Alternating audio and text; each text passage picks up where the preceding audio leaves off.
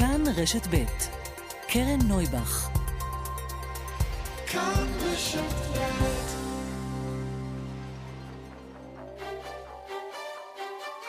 סדר יום עם קרן נויבך, תוכנית אקטואליה אחרת.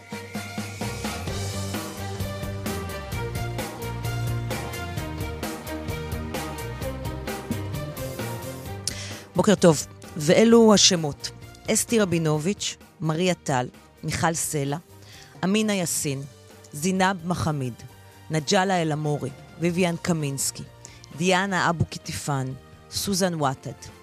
כל אלה נשים שנרצחו על ידי בן זוג או בן או קרוב משפחה אחר במהלך השנה האחרונה. בנוסף אליהן נרצחה סיואר קבלאווי מאום אל-פחם, על פי החשד, על ידי אביה ואחיה בעיר איזמית שבטורקיה, שם למדה. זה אמנם לא קרה כאן, אבל באותה מידה זה יכול היה להתרחש כאן. האב והאח, על פי החשד, הגיעו עד טורקיה כדי להחליט על החיים של הבת שלהם. בנוסף, ישנה אישה נוספת שנרצחה וגופתה נמצאה, ושעד היום איננו יודעים את שמה. היא נשארה אלמונית. לכל הנשים האלה היו רצונות וחלומות ושאיפות, וכל אלו נגדעו בחטף כשמישהו החליט שהן הרכוש שלו. וברכוש אתה עושה מה שאתה רוצה. אירוע רצח לא נולד ככה סתם, יש מאין. בניגוד אולי למה שהיינו רוצים לחשוב. זה לא איזה התקף שמגיע משמיים. יש לו רקע ועבר, בדרך כלל של התעללות נפשית או גופנית, של ניסיון לאסור על האישה ללכת כרצונה, להתלבש כרצונה, לעשות כרצונה, שיהיו לה חברים וחברות ועצמאות כלכלית וחיים משלה. וזה הדבר המחריד בכל הסיפור הזה, שיש עדיין אנשים שמשוכנעים שגבר יכול וצריך לומר לבת הזוג שלו מה לעשות, ושאם היא לא עושה את מה שהוא אומר לה, היא צריכה להיענש. יש עדיין אנשים שתופסים נשים כרכוש של גברים. ויש עדיין אנשים שכשהם שומעים על רצח של אישה על ידי בן זוג, הם שואלים, אז מה היה שם קודם? אז שום דבר ממה שהיה שם קודם לא מצדיק רצח. סדר יום של יום שני, היום הוא יום המאבק באלימות נגד נשים. אנחנו נגיד את המובן מאליו. מבחינתנו, כל יום הוא יום להיאבק באלימות נגד נשים, ובכל יום אנחנו עושות מאמץ להציף את הנושא. הבוקר נדבר כאן עם אורטל שפק, בתה של עליזה, שנרצחה על ידי בן הזוג שלה, עם נוואלה עווד, עם נעמי שניידרמן ועם איליה חאג', כל אחד על הזווית שלו למאבק ולטיפול בנושא הזה. וגם פוליטיקה עם יואב קרקובסקי, שאול אמסטרדמסקי על המחיר של בחירות שלישיות והוא מאוד יקר. המשך סדרת הרעיונות שלנו על טיפול אחר לנפש, מסע בנקודות שונות בארץ, בהם נוצרת אלטרנטיבה למה שמתרחש בתוך המחלקות הפסיכיאטריות. הבוקר נדבר עם אורי בר סיני, המנהלת של סוטריה לנשים. דבי נתקעה במשך שעות אינסופיות בשדה תעופה. מי אחראי? נדבר איתה. וגם, מאיה פז לא מבינה את מי שהולך להופעה של לואי סי קיי, ניב הדס כן הלך, אנחנו נדבר עם שניהם. העורכת מרית אושם מיטרני, על ההפקה דנה אסר אפס מדר טל, על הביצוע הטכני ארז שלום. תכף מתחילים.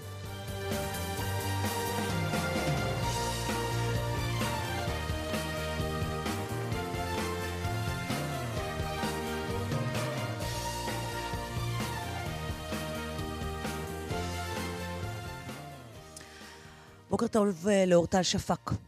בוקר טוב. בתה של עליזה שפק, זיכרונה לברכה. ברכה, נכון. שנרצחה... לפני שנה וחודש. שנה וחודש, כן, הקדמת אותי. אה, על ידי בעלה. נכון.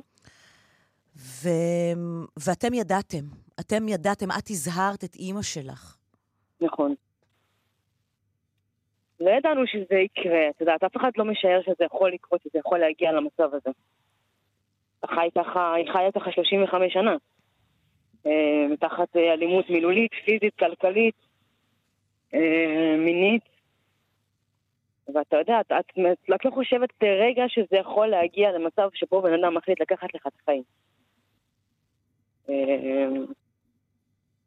כלומר, גם עם כל, ה... את אומרת, 35 שנה נכון. של אלימות פיזית ומינית וכלכלית, כל סימני האזהרה, כל נורות האזהרה היו שם, ועדיין את לא מעלה על דעתך, וגם היא לא מעלה על דעתה, שהוא יכול לקחת לה את החיים. נכון. כי זה נראה כל כך רחוק, כל כך בלתי אפשרי. גם, גם כי את אומרת, זה צריך להיות... את חיה ברמה מסוימת של הבנה ש, שאוקיי, זה המצב, ככה אנחנו חיים, ככה אנחנו מכירים, זה הבן אדם, אבל את אומרת, אין מצב שהוא ייקח את זה שלב אחד קדימה, נכון? ו... וכן, אני רוצה להגיד בהזדמנות זאת לכל הנשים שחיות כרגע בזוגיות אלימה, שאומרות זה רק סתירה והוא רק צעק עליי והוא רק קילל, וזה לא, והוא לא יגיע למצב שבו הוא אה, ירים עליי יד, או שהוא אה, יכניס אותי לבית חולים, או שהוא יאשפז אותי, או כל מיני דברים. הוא כן, וזה רק עניין של זמן. אלימות היא אלימות היא אלימות. זה מתחיל בקללה, זה מתחיל בדחיפה, זה מתחיל בסתירה קטנה, וזה רק הולך ומחמיר עם השנים. שאנחנו, יש לנו נסיעה בתור נשים לרצות לתקן את הגבר שנמצא איתנו. וזו טעות. אנחנו לא יכולים לתקן אותם. הם צריכים לעשות את העבודה הזאת. ואם כבר אנחנו מדברים על הנקודה הזאת, אז אני פונה גם לכל הגברים שיודעים שיש בהם טיפונת את האלימות, את האגרסיות, כעסים שנצברים, ללכת לטיפול. זה לא בושה, ללכת לטפל בזה. עדיף לטפל בזה ושאתה יוצא מזה נזכר שיש לך משפחה ויש לך חיים אחרים, חיים יותר טובים, רגועים יותר, מאשר שתגיע למצב שבו אתה רוצח ויושב בכלא. כלומר, את אומרת, גם לגברים אתם כן ברי תיקון, זה לא שאי אפשר לתקן את זה, ברור, אבל אנחנו לא, תיקון. אבל אנחנו לא יכולות לעשות את זה. זה, נכון. זה לא יכול להיות הצד של האישה, בניגוד למה שאנחנו, את יודעת, רגילות מגיל מאוד צעיר, כן? מחונכות עליו, שבזוגיות אנחנו עוזרים אחד לשני, ואנחנו... את אומרת, לא. החלק הזה תמיכה בסיפור... צריכה להיות שם כל הזמן, זה אין ספק. אם נמצאים שם צריך לתמוך בכל התהליך. אבל זה משהו שהבן אדם חייב לקחת על עצמו ולהבין שהוא לא בסדר, שמשהו בו לא בסדר, משהו בו לא תקין, והוא צריך לשפר את זה, הוא צריך לתקן את זה. ברגע שמבין, בן אדם שמבין שהוא עושה טעויות, הוא יכול בעצם לעבוד על הטעויות האלה. בן אדם שלא מודע לבעיות שלו, הוא לא יכול לעזור לעצמו. אף אחד לא יכול לעזור לו. היה משהו שאפשר היה לעשות לפני הרצח של אימא שלך, שאולי היה מונע את זה? כן, הרבה. כמו מה? כמו שמישהו היה לוקח אותו ומכניס אותו באמת לטיפול במקום סגור, לא מקום שאת יודעת שהוא הולך ויושב שם שעה ואחר כך חוזר מרוצה מעצמו שכאילו הוא הקשיב, והוא לא. באמת, אה, אני- אני אומרת, יש תקציבים ולא עושים עם זה כלום, יש תקציבים כל כך גדולים לטפל באלימות, אבל אין מקומות שבאמת מכריחים טיפולים אה, נפשיים, טיפולים בכעסים לגברים שהם נמצאים בסיטואציות האלה. כי זה, זה מחלה, זה בעיה, וצריך לטפל בזה. ואם לא לוקחים את זה בשיא הרצינות ובכל הכוח, ומכניסים אדם לטיפול כמו שצריך, אינטנסיבי, אה, אני לא חושבת שזה יכול לעבוד בלהגיע לשיחה פעם בשבוע, שבועיים או חודש.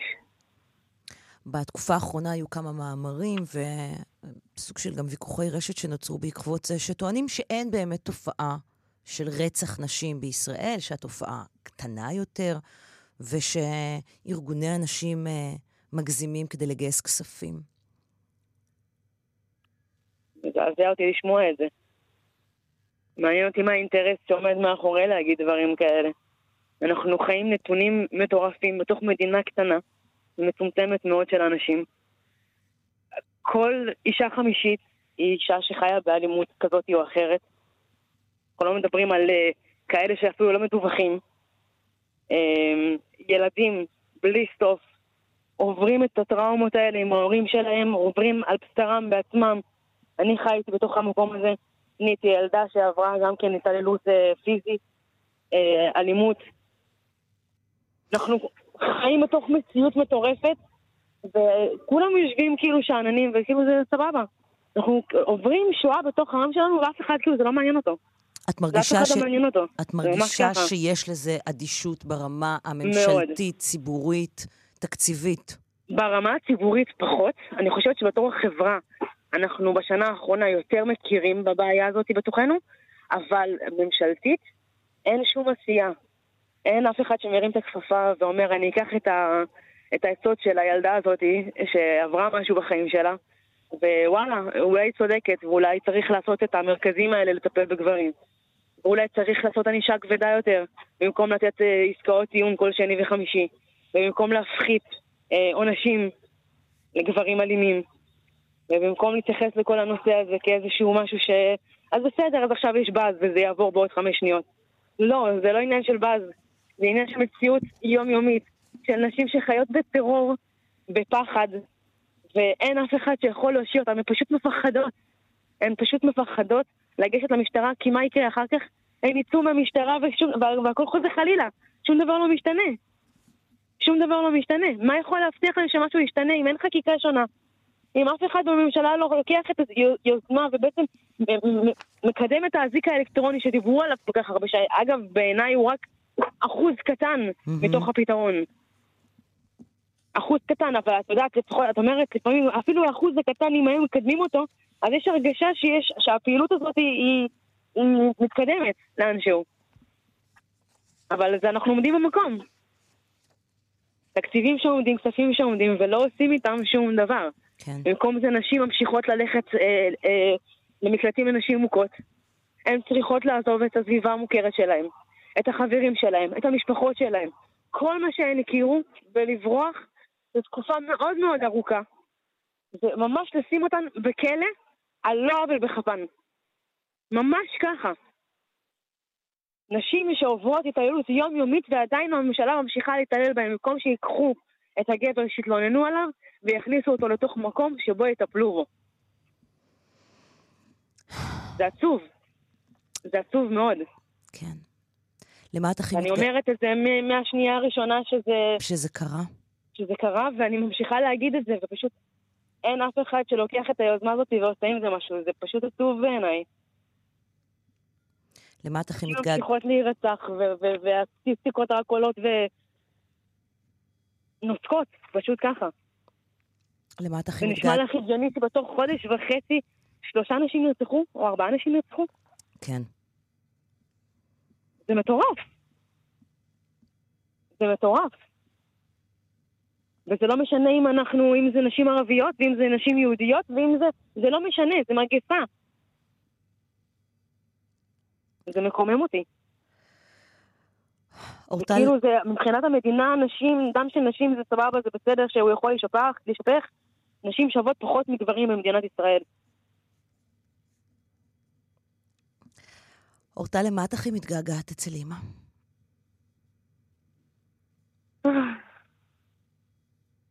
כל כך הרבה לדברים, לחיבוקים שלה, לאהבה שלה, לדבר איתה, לה... הייתה מקשיבה לי, הייתה מספרת לי הכל. דברים שאי אפשר להחזיר אותם. זה דברים שאתה לא מעריך אותם מספיק כשהם נמצאים שם. אני מאוד מודה לך שדיברת איתנו הבוקר. בכיף. אורטל, אורטל שפק, בתה של עליזה שפק, זיכרונה לברכה, תודה רבה לך. תודה רחל, יום טוב. יום טוב. נגיד שלום לנעמי שניידרמן, מנכ"לית מאישה לאישה. אה, עמותת אישה לאישה מפעילה מקלט לנשים נפגעות אלימות. את רואה את אה, הילדים שהם בני דמותה של אורטל, את הנשים שהן בנות דמותה של עליזה, כשהן מגיעות אלייך למקלט. נכון, נכון מאוד. אה, אורטל ככה דיברה על, על המקלט ככלא. אני אני חשוב לי להדגיש שהמקלט הוא לא כלא, אבל זו אה, החלטה מאוד מאוד לא פשוטה, מאוד מורכבת, להגיע למקלט, לעשות את, ה, את השינוי הזה. ו, ואני חושבת אה, ביום כמו היום באמת מאוד מאוד חשוב לי להצביע לנשים ש, שעושות את המהלך, וגם לקרוא לנשים שהן מתלבטות ולא בטוחות. חשוב מאוד להגיד, יש עזרה. ו... וצריך לבקש אותה וצריך לדבר, ולאף אחת לא, לא מגיע לחיות במערכת יחסים אלימה. אבל את יכולה להבין את מה שאורטל אומרת, ומה שאנחנו שומעות הרבה מאוד פעמים, כדי לצאת, אם אין לך מעגל תמיכה מאוד רחב, ומשאבים בלתי אה, נגמרים של כסף וכך הלאה, כדי לצאת מהמקום האלים, מקלט לנשים מוכות זה יהיה כמעט, תהיה כמעט האופציה היחידה שלך, וזה אומר לשנות לחלוטין את חייך. לפעמים זה... להתנתק מעיר המגורים, ממקום העבודה, מהמשפחה, לקחת ילדים לחדר קטן. לגמרי, לגמרי, ואני מאוד מאוד לא מזלזלת בזה, אני חושבת שזה מהלך אה, לא פשוט.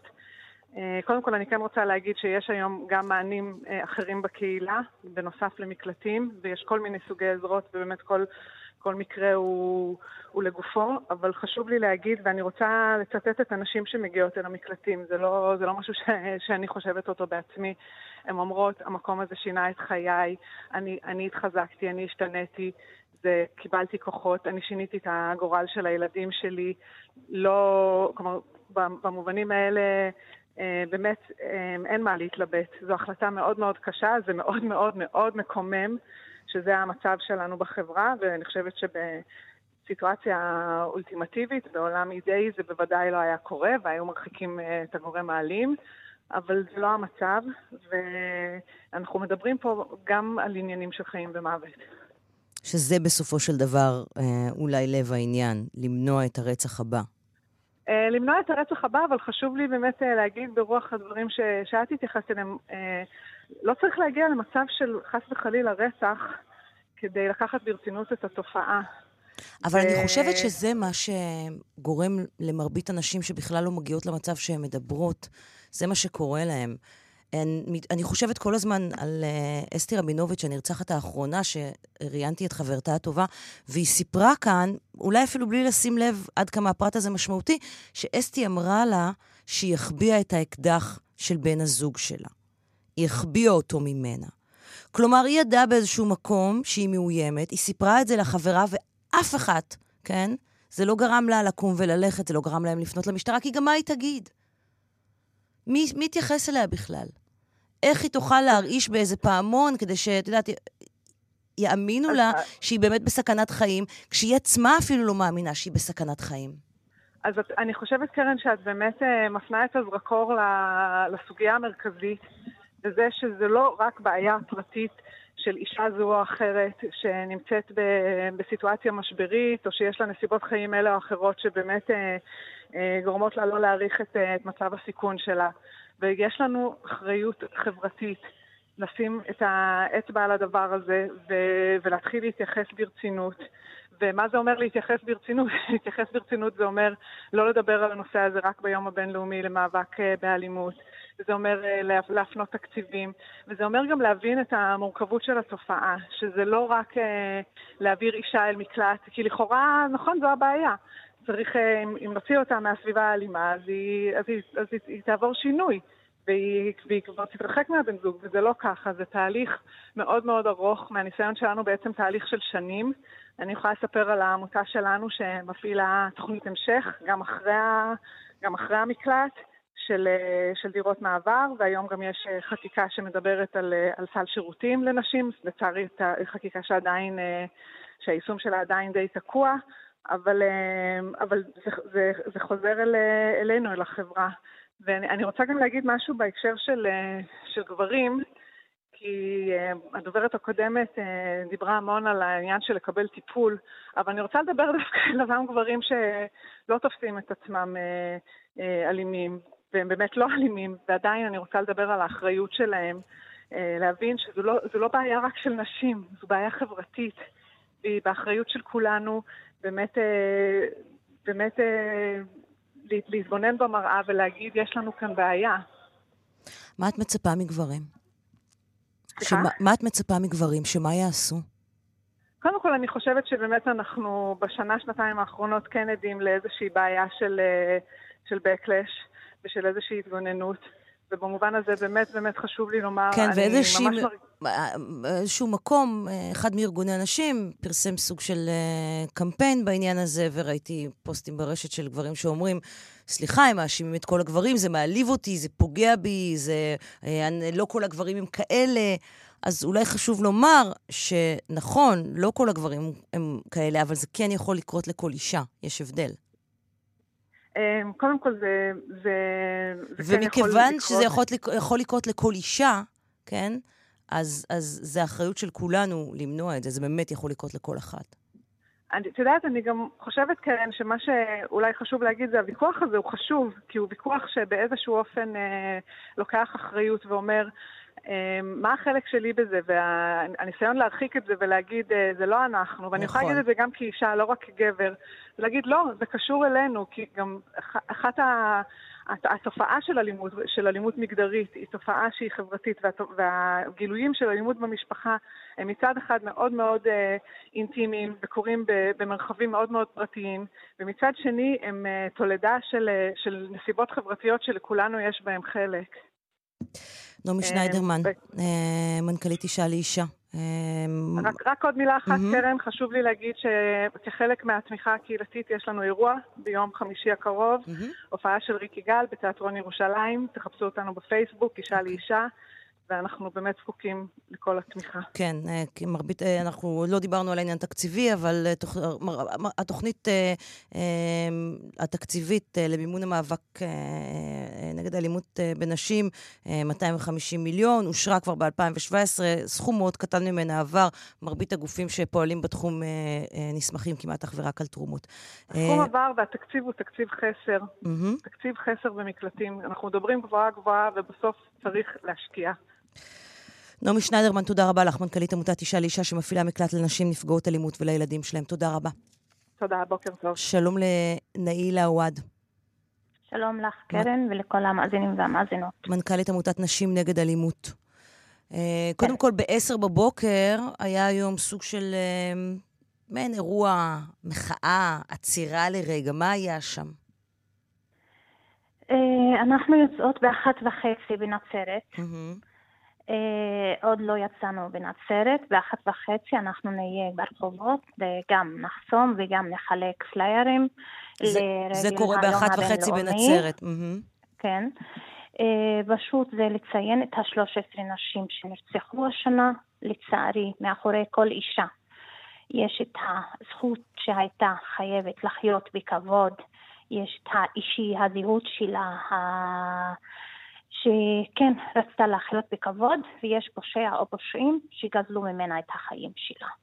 זה לדבר על הנשים כנשים, לא כמספרים. וזו המטרה שלנו.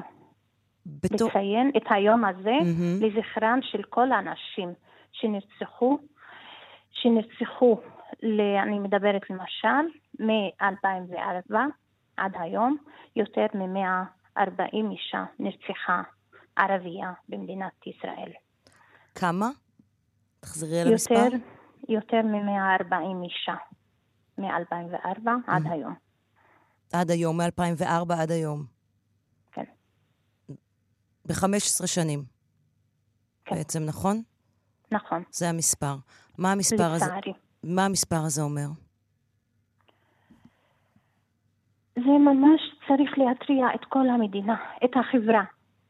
למה עדיין אין, אין את ההתקוממות? רק ארגוני נשים וארגונים פמיניסטיים, ואני באמת מודה גם לתקשורת שמנסה לעשות את התפקיד שלה, אבל זה לא רק ביום הבינלאומי, וזה מה שנעמי חברתי ציינה עכשיו, mm-hmm. בריאיון, שלא לחכות רק בציון היום הבינלאומי למאבק, נגד אלימות, אלא מה אנחנו עושים ועושות כחברה, כמדינה, למנוע את הרצח הבא, למגר את תופעת האלימות כלפי נשים בתוך הבתים, בתוך המשפחות. מה המדינה עושה? היא הבטיחה 250 מיליון שקל במהלך חמש שנים. עדיין מתעסקים עם הבחירות, עם הרכבת ממשלה, ועדיין, והנשים ממשיכות לסבול מהאלימות, נרצחות, ולאף אחד לא זז. בואי נדבר, לא על, ה... בואי, בואי נדבר על העניין של הרצח על רקע מגדרי בתוך החברה הערבית. Uh, המקרים uh, אצל, uh, פעם אחר פעם, נשים שנרצחות כי יצאו עם בן זוג שלא נראה למישהו, התגרשו. Uh, אח שרוצח נשים. את אחותו כי היא, בתפיסה, כן, היא, קראתי רעיונות, היה אה, פרויקט בארץ ש, שפשוט אה, אתה קורא אותו ואתה לא מאמין שאתה קורא את הדברים האלה. אחים מספרים למה הם רצחו את האחיות שלהם. אתה נכנס לתוך המקום הזה כי היא המיתה בושה על המשפחה. איך משנים את, ה, את ההסתכלות הזאת? בואי נסכם את זה ככה. אה, נשים נרצחות רק בגלל היותן נשים. חד משמעית. וזה קיים בכל החברות. זה בגלל החברות הפטריארכליות. זה עניין של מאזני כוח, עניין של שליטה. איך משנים את זה? זה בעב, בעבודה סיזיפית אה, מול הגורמים השונים. אני אשאל אותך ברמה של חינוך. שינוי חברתי. האם צריך להיכנס... שינוי בכ... חברתי, הנה, אני מדברת mm-hmm. על זה. שינוי חברתי, גם עבודה בבתי ספר, וכאן אנחנו דורשות התערבות במסגרות החינוכיות. לא מקובל על הדעת שעד היום משרד החינוך לא מוצא שזה נכון לעשות, שתהיה תוכניות בחינוך הפורמלי, תוכנית פורמלית בתוך החינוך, החינוך, mm-hmm. לא להשתמש אך ורק בעבודה ההתנדבותית של הארגונים הפמיניסטיים, אלא שזה יהיה כשעת שיעור בתוך החינוך הפורמלי. זאת אומרת, זה לא קיים היום. של, זה לא קיים בחברה הערבית. יש את התוכנית של כישורי חיים, ששש, שזה 30 שעות לכל כיתה, ואנחנו יודעות בזה שגם היועצות מדברות על זה, שזה לא מספיק, 30 שעות שזה נכנס בכיתה אה, לחינוך, אה, כאילו חינוך, אה, שעת מחנכת, mm-hmm. שמתעסקים במאה ואלף דברים נוספים, ואז לא מגיעים למקום הזה של לדבר על שוויון הזדמנויות, לדבר על חינוך ללא אלימות. לדבר על כבוד של כבוד ו, ושותפות. אז הנושא הזה לא עולה לא בתוך, קיים, המערכת, בתוך מערכת החינוך ולא פורמלית. קיים בתוך מערכת החינוך. Okay. אוקיי. אז זו האחריות של משרד החינוך. גם עניין של הרווחה. אם אנחנו מדברים על כיבוי שריפות, מה שקורה היום, אם אני מדברת על מה שקורה בשירותי הרווחה, אנחנו מדברות על יותר מ-200 תקנים חסרים. כל עובדת סוציאלית בחברה הערבית מטפלת בלפחות 300 תיק משפחה. כל עובדת סוציאלית בחברה הערבית מטפלת ב-300 תיקים. טוב, זה כן.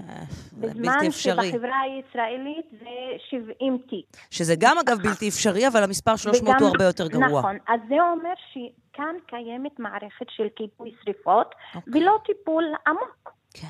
וזה אחד הגורמים של למה אנחנו ממשיכים לספור נשים שסובלות מאלימות ונשים שנרצחות. נאילה עווד, מנכ"לית עמותת נשים נגד אלימות, אני מאוד מודה לך שדיברת איתנו הבוקר.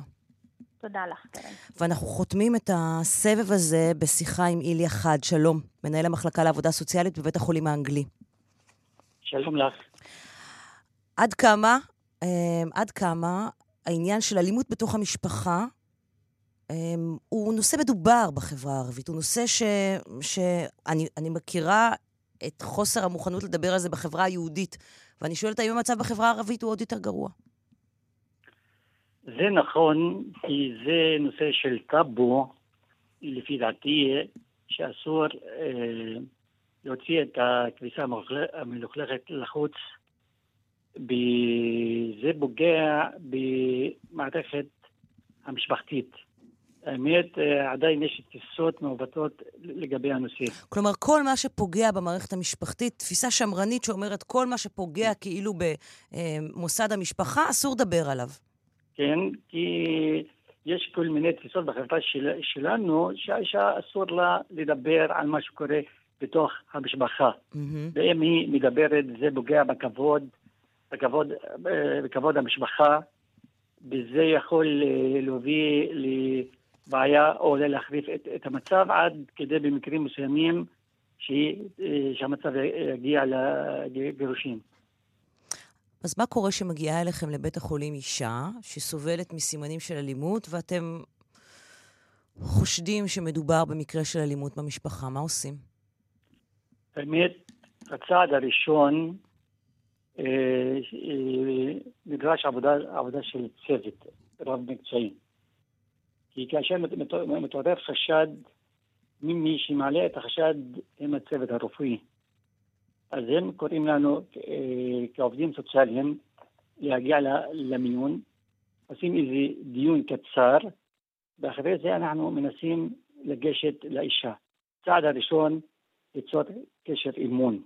ואחר זה לדובב אותה לאט לאט בגובה, בגובה העיניים, ולהתייחס לנסיבות הגעתה למיון. וכאשר היא מתחילה לזרום, החיים יותר קלים אבל הקושי כאשר היא מכחישה. ובמרבית המקרים הן יכחישו? כן. מרבית כן, המקרים אה, הן יכחישו. כן, כן. ואתה בעצם לא יכול לעשות כלום.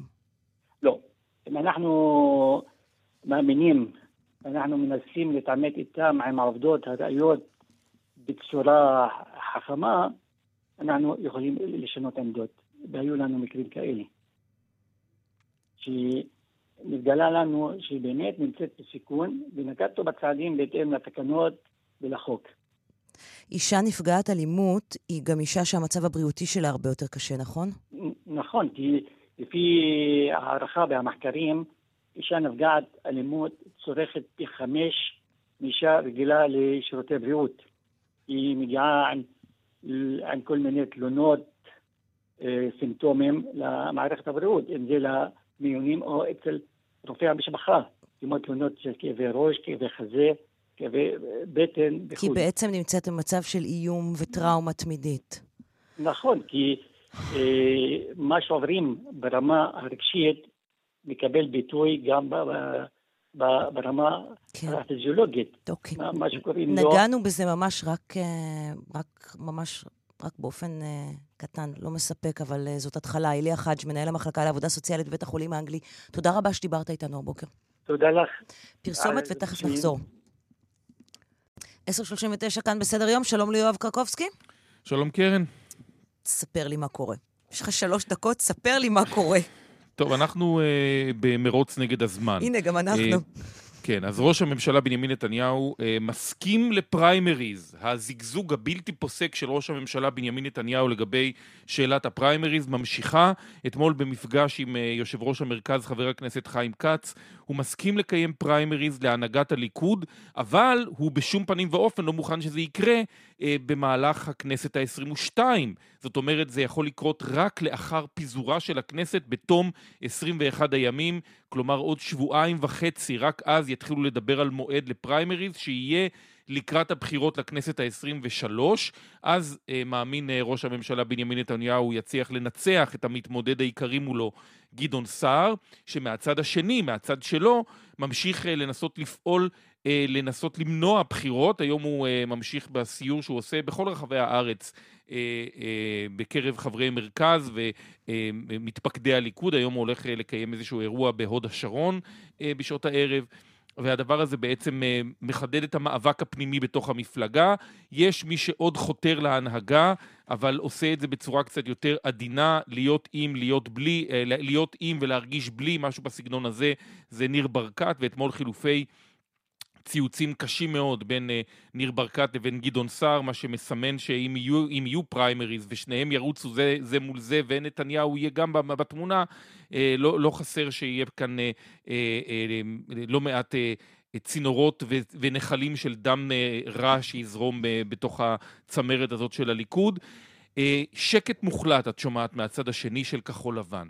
כאילו יש רק מפלגה אחת שקיימת היום וזה הליכוד. ניסיתי לברר ביממה החולפת מה עושים בכחול לבן, אולי כדי למנוע את תרחיש הבחירות, או שהם ירדו לתרדמת אה, אה, קיץ או חורף או סתיו או תרדמת שלפני בחירות. Mm-hmm. אומר לי שם בכיר בכחול לבן, עדיין מנסים לעשות כל מאמץ על מנת אה, למנוע את תרחיש הבחירות. באיזה אופן? לא משתפים. אז יכול להיות שכשיש שקט קורה משהו, אני מרגיש שבשלב הזה לא קורה פשוט לא קורה שום כלום. דבר, והתרחיש של בחירות 2020 נמצא פה כבר יותר מדי קרוב, מכדי שכנראה אנחנו אה, נצליח לסכל אותו. אה, יואב קרקובסקי, אני משוכנעת שאנחנו נדבר פה גם מחר. יש איזה סיכוי כזה. יש איזה סיכוי כזה. כלשהו. אני מאוד מודה לך. תודה רבה. אנחנו לך. נצא להפסקת פרסומת, ומיד אחרי הפרסומת, שאול אמסטרדמסקי, על כמה יעלו לנו בחירות שלישיות. בוקר טוב לפרשן הכלכלי שלנו, שאול אמסטרדמסקי. בוקר טוב, קרן. על מה אנחנו מדברים הבוקר? אנחנו מדברים בעצם על משהו שהוא כאילו, את יודעת, לגמרי בשוליים של, ה... של הדברים הפוליטיים, אבל בסוף גם הוא שם, ובסוף אה, אלה הדברים שמרכיבים את, ה... את החיים עצמם, לא, נאמר, לא, לא נעים לומר. אה, בעצם מה המחיר הכלכלי של כל אה, שכל התסבוכת הפוליטית, ובעיקר של העובדה שאנחנו אוטוטו חוגגים אה, כבר שנה בלי ממשלה קבועה, שנה של אה, ממשלת מעבר, עד דצמבר הקודם. מאמצע, מאמצע דצמבר שנה שעברה עד עכשיו, אנחנו בלי ממשלה אה, שיש לה קואליציה שיכולה להתנהל כממשלה רגילה לכל דבר. נכון מאוד, וממשלת מעבר בעצם, אה, על פי הוראות היועץ המשפטי לממשלה, לא באמת יכולה לעשות שום דבר. היא ממשלת מעבר. אסור לה לסנדל את הממשלה הבאה, הממשלה הקבועה, בשום דבר. אסור לה לקבל החלטות אה, תקציביות גרנדיוזיות, אה, היא לא יכולה להוציא רפורמות חדשות לדרך, תוכניות חדשות, שום כלום. היא צריכה להיות רק, רק ממשלת מעבר. ולכן בעצם הדבר הזה מסכל כל אפשרות של משרד האוצר לקדם כל רפורמה שהיא. לפני שבוע אנחנו דיברנו פה על, אה, אה, על בעיית הפקקים, משרד האוצר מגבש כבר המון זמן תוכניות מגירה, לא משנה אם זה מס גודש או השקעה כזו או אחרת בתחבורה ציבורית, שום דבר מהדברים האלה לא יכול לצאת לדרך. שום דבר. כל עוד אין ממשלה נבחרת, קואליציה אה, שמושבעת, אה, שמקבלת את אמון הכנסת, שיכולה להתחיל לפעול. מה היה המחיר הכלכלי של זה עד עכשיו? אז זהו, שעד עכשיו, עד, אה, אה, בעצם כל עוד, כל עוד אנחנו בשנת 2019, אז המחיר הוא איכשהו נסבל. אה, זאת אומרת, אה, לפחות, אה, איך אני אגיד את זה, ברמה המקרו-כלכלית, המקרו המשק מתפקד היטב, ואפילו קצת מראה שהוא לא כל כך, המגזר הפרטי לא כל כך צריך את הממשלה. אה, ובגלל שהתקציב, בגלל שתקציב 2019 אושר מזמן מזמן, אז בעצם גם משרדי הממשלה אה, יכלו לתפקד. והדבר היחידי שמשרד האוצר לא היה יכול לעשות, הוא לא היה יכול להקטין את הגירעון. אנחנו כבר המון זמן יודעים שהגירעון נורא גבוה השנה, אה, הרבה יותר מהמתוכנן, באזור 4 אחוזים. ובעצם משרד האוצר לא היה יכול לעשות שום פעולה רצינית בשביל להקטין את הגירעון הזה, הוא לא היה יכול אה, להעלות מיסים, לא יכול אה, לקצץ את התקציב, כלום. אבל ברגע שאנחנו חוצים את, את, את ה-31 בדצמבר 2019 ונכנסים ליום הראשון של 2020, כל הדבר הזה משתנה לחלוטין. למה? כי אין שום תקציב מאושר ל-2020. זאת אומרת, יותר מזה, לא רק שאין בכנסת תקציב מאושר, תקציב כזה מעולם לא הובא לממשלה, כי אין ממשלה, אין ממשלה קבועה. זאת אומרת, החל מ-1 בינואר, הפקיד החזק ביותר במדינת ישראל הופך להיות החשב הכללי, רוני חזקיהו, ואין לו אפילו שום תקציב לעבוד על פיו. הוא, הוא לא יודע מה אגף תקציבים היה מתכנן, כי אין לו כלום. אז הוא בבת אחת הופך להיות גם שר האוצר, גם החשב הכללי, גם ראש אגף תקציבים, כולם ביחד. ובעצם מה שהוא מתחיל לעשות זה הוא לוקח את תקציב שנה שעברה, מחלק אותו ל-12 חלקים שווים, mm-hmm. בסדר? לפי חודשים, ומתחיל לשחק בין משרדי הממשלה. אגב, הוא יכול... מה, אז ככה לבריאות, ככה לחינוך, ככה mm-hmm. לרווחה, ככה לתחבורה, רוני חזקיהו יחליט כמה כל משרד יקבל? נכון, עכשיו זה לא רק בתיאוריה, זה בפועל. הוא מחליט מה סדרי העדיפויות, כי אה, זה לא שהוא צריך לקחת את התקציב של כל משרד בשנה שעברה, לחלק אותו ל-12 חלקים שווים ואז להתחיל לחלק למשרד. לא, הוא לוקח את כל התקציב, כל תקציב המדינה של שנה שעברה, mm-hmm. מחלק ל-12 חלקים שווים, ואז מתחיל לחלק בין משרדי הממשלה, כשהאופן שבו זה עובד, קודם כל, הדבר הראשון שמדינת ישראל עושה זה מחזירה חובות, אחרי זה משלמת משכורות, אחר כך ממלאת חוזים שכבר התחייבה עליהם משנים קודמות, ואחר כך את מה שנשאר, החלק הגמיש היא עוד יכולה לשחק איתו. מה שאומר שלמשל, ייתכן שמשרד הביטחון יקבל עדיפות על פני כל דבר אחר. לא ייתכן? לא, לא ברור שמשרד הביטחון יקבל עדיפות על פני כל משרד אחר? אוקיי, את אמרת, במדינת ישראל זה די ברור, זה נכון. אה, יכול להיות שפרויקטים של תחבורה גדולים יתעכבו, אה, או יצטרכו, את יודעת, להימשך על פני יותר שנים. אה, אנחנו פשוט לא יודעים. זאת אומרת, יהיו המון ועדות חריגים, וכל משרדי הממשלה כל הזמן יעלו לרגל לחשב הכללי. אה, ושם בעצם תתבצע העבודה הזאת. עכשיו, רגע, רגע, לא אני, רוצה, כי... אני רוצה לשאול משהו. אנחנו יודעים מה האג'נדה של רוני חזקיהו? מה תפיסת העולם שלו?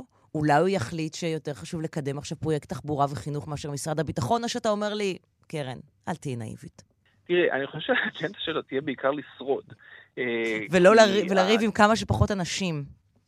וגם שלא ייגמר לו הכסף. השנה הזו הולכת להיות שנה מאוד מאוד מאתגרת מבחינה תקציבית. התקציב, כמו שאומרים במשרד האוצר, מתוח עד מעבר לקצה, כי אנחנו נכנסים אליו כבר בגירעון של 4 אחוזים. Mm-hmm. זה לפני משבר כלכלי, לפני מיתון, לפני מלחמה, לפני רעידת אדמה, לפני מיליון ואחד דברים שיכולים לקרות. וגם יש החזרים מאוד גדולים של חובות, וגם זה אותו חשב כללי שבסוף השנה הקודמת, בסוף 2018, עשה, איך אני אגיד את זה בעדינות, מאמצים גדולים מאוד בשביל שהגירעון לא יהיה גדול מדי ולא יביך את שר האוצר שלנו, משה כחלון. דחה חלק מהבעיה של 2018 ל-2019, ועכשיו ייתכן שיצטרך לדחות חלק מהבעיה של 2019 ל-2020, ובמו ידיו יגדיל לעצמו את הבעיה. אבל רגע, בוא, בוא, שאנחנו... בוא, בוא נתעכב שנייה על הנקודה הזאת, כי היא mm-hmm. נקודה חשובה ומעניינת, והיא קשורה לעוד איש מאוד מעניין שפועל בזירה הציבורית בחודשים האחרונים, וזה מבקר המדינה החדש, הטרי מתניהו אנגלמן, שאמור לבדוק את מה שסיפרת עכשיו.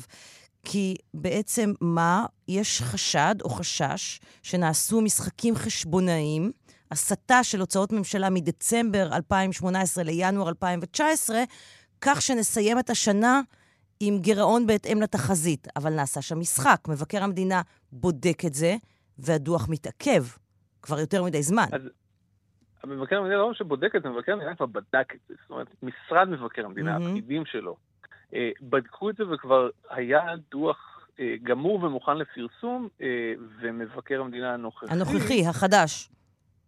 בהחלט, הוא כבר, הוא כבר לא כל כך חדש, החליט שהוא מעכב את הדוח הזה מסיבותיו שלו, ובימים אלה, אם אכן לא תוקם ממשלה בקרוב, ואנחנו נלך ל-2020 בלי תקציב מדינה מאושר, והחשב הכללי רוני חזקיהו יהפוך להיות הפקיד החזק ביותר במדינת ישראל, אני חושב שמן הראוי שהציבור הישראלי ידע כיצד אותו חשב כללי נהג אה, בתקציב המדינה בסוף 2018. אני די חושב והאם הוא באמת הסית... צריך לדעת מה קורה עם הכסף שלו. כן, הסית כספים אה, כדי שהמצב אה, בסופו של דבר של חשבון הבנק של כולנו ייראה יותר טוב, דבר שאף אחד מאיתנו כמובן לא יכול לעשות לחשבון הבנק שלו. מתי יהיה תקציב, שאול? אז זהו, שזה נורא תלוי במתי תהיה ממשלה, וקודם כל בהאם אנחנו הולכים לבחירות שלישיות או לא. אה, אם אנחנו אכן הולכים לבחירות נוספות והבחירות יהיו בסביבות מרץ, אז לא תהיה ממשלה לפני נגיד אה, מאי אחר כך, ומה שאומר שהתקציב לא יובא מהממשלה לפני לפחות חודש וחצי, חודשיים אחר כך, מה שאומר שהוא לא יגיע לכנסת איפשהו לקראת סוף 2020, מה שהופך את 2020 לשידור חוזר של 2015, לשנה אבודה לחלוטין. העניין הוא שגם 2019 הייתה שנה אבודה מבחינה תקציבית, כי שום דבר לא קרה. Mm-hmm. והנה קיבלת שנתיים אבודות. אין שום רפורמה שמתקדמת, אה, שום דבר חדש שקורה, שום תוכנית חדשה, את יודעת, לסייע למנועי צמיחה להתקדם.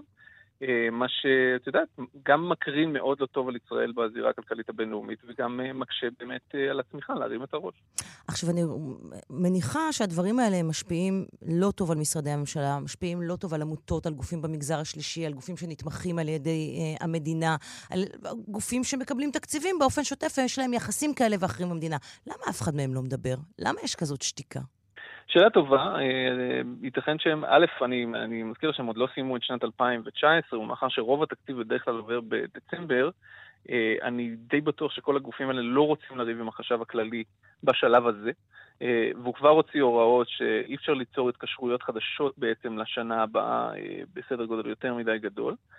אבל ברגע שאנחנו נחצה את קו הראשון, 1 בינואר, לדעתי אתה תתחיל לשמוע גופים כאלה אומרים ש... אין להם כסף, פשוט לא מגיע כסף מהחשב הכללי. את יודעת, זה לא יהיו התיאטראות הגדולים וקופות החולים, אלא יהיו הגופים הקטנים יותר, כל העמותות האלה שממלאות איזושהי נישה שהמדינה או מעולם לא הייתה בהן אה, או, או יצאה מהן. אה, והפריטה, אה, וכן, אנחנו נראה את זה קורה, כי הם, הם יהיו אחרונים בסדרי העדיפויות. שאול אמסטרדמסקי, הפרשן הכלכלי שלנו, תודה רבה לך. תודה, כן.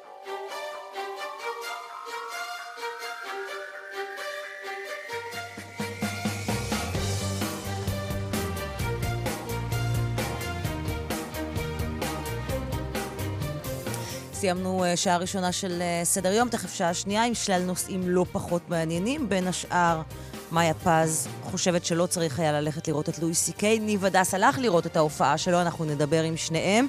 דבי נתקעה בשדה התעופה במשך ימים. זה קרה בפרנקפורט, היא לא לבד עם הסיפור הזה. המשך הסדרה שלנו, טיפול אחר לנפש, היום נהיה בסוטריה, אה, בית לנשים. וגם, עוד ככל שיותיר לנו הזמן, נזכיר לכם את כל הדרכים אה, להגיע אלינו. סדר נקודה יום 8 שטרודל gmail.com, זו כתובת המייל שלנו, סדר נקודה יום 8 שטרודל gmail.com. סדר יום עם קרן נויבך, זה עמוד הפייסבוק שלנו, אתם מוזמנים לעשות לייק לעמוד ולהצטרף גם לדיונים שמתקיימים בו כל הזמן. גם האינבוקס שלנו בפייסבוק מקבל את כל ההודעות שלכם בשמחה. קרן נויבך במילה אחת בטוויטר והאשטג סדר יום. הצעות, טענות, סיפורים, כל מה שתרצו, אנחנו כאן בשבילכם. פרסומות, חדשות, ואנחנו תכף חוזרים עם שעה שנייה של סדר יום. אל תלכו לשום מקום. כאן רשת ב' קרן נויבך. כאן רשת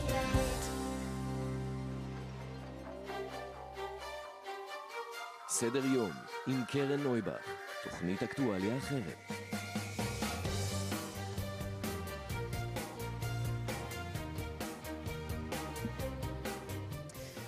11 דקות, שעה שנייה של אה, סדר יום, יום שני בשבוע. תכף שאל אה, הנושאים שעל סדר היום שלנו, אם זה לואי סי קיי ואם זה אנשים שנתקעים בשדה תעופה במשך ימים, זה יכול, אנחנו קצת מגיע, אבל ימים, במשך שעות ארוכות, ללא כל פיצוי, לא מצליחים להגיע מטיסה לטיסה. נביא את אחת ה, אחד הסיפורים האלה. המשך הסדרה שלנו, אה, טיפול אחר לנפש. מה קורה עם הפנסיות של צה"ל, הדילמה של צה"ל, להודות בפדיחה או לשלם 8 מיליארדי שקלים, נדבר כאן עם מירב ארלוזרוב, אבל לפני כל אלה כמה וכמה עדכונים חדשותיים, אנחנו אומרים שלום למיכל וסרמן. שלום מיכל. שלום קרן. אתמול אה, מת פעוט בן שנתיים, אה, לאחר שחבל שהשתלשל מווילון נכרך אה, סביב הצוואר שלו בפעוטון, חמש מטפלות עוכבו שם לחקירה, ובעלת המעון נשלחה למעצר בית של חמישה ימים. סיפור קשה, טרגי. מה אנחנו יכולים, מה אנחנו יודעים עליו יותר אה, היום, ביום שאחרי? מה אנחנו יודעים כעת לומר, אה, אותו פעוט אה, עוד לא בן שנתיים, לפי מה שאנחנו מבינים, mm-hmm. עוד לא מלאו לו שנתיים. אה, התחיל אה, ללכת למעון הזה, לגן הזה, בתחילת השנה, ההורים היו מאוד מרוצים. הם בחרו במעון הזה מכיוון שהוא היה קרוב אה, לבית הספר של הבן הבכור, בן שבע, שנמצא סמוך למקום. האב אה, עובד בתל אביב, והאם עובדת בחיפה, ואתמול סמוך לשעה עשר אה, היא מקבלת טלפון שהילד לא נושם והם נדרשים להגיע לבית החולים, ואחר כך אה, מתבררת הטרגדיה הנוראה על מות בנם. ממה שהם מבינים, כך לפי מה שקרובת משפחה סיפרה לנו, ההורים עצמם מסתגרים בדירתם. הוסבר להם שהתינוק הפעוט הושכב לישון בחדר שבו הותקן ממש בימים האחרונים אה, וילון חדש, אותו חוט של וילון אה,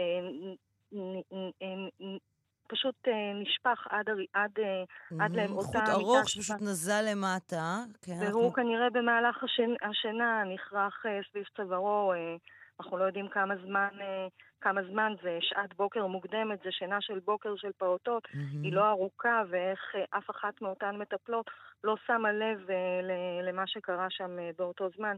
אלה דברים שחקרו כעת. ההורים uh, עלו מאוקראינה לפני שש שנים.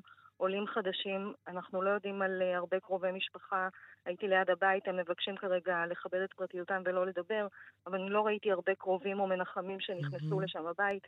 למעט אה, אותה קרובת משפחה שביקשה כרגע אה, לכבד את פרטיותם. אנחנו יודעים ששירותי הרווחה של עיריית חיפה מסייעים להם, והחקירה במשטרה עדיין לא הסתיימה. עוד אה, למרות ש... הגננת עדיין במעצר בית? הגננת, בעלת הגן בעלת ועוד הגן, ארבע כן. עובדות הם mm-hmm. במעצר בית ובתנאים מגבילים, אסור להם ליצור קשר. החקירה עדיין בעיצומה, עוד אין עוד אין את המסקנות הסופיות של מה בדיוק קרה שם ומה סעיף העבירה שיהיה פה בסופו של דבר. אנחנו דיברנו אתמול עם הורים בגן, הם היו מאוד מרוצים. מהגן. סיפרו שהם mm-hmm. בחרו בגן הזה מכיוון שהוא נחשב לאחד הגנים הטובים. כן. מדובר בגן פרטי שממוקם בתוך עניין, אה, בתוך שכונת מגורים mm-hmm. כן.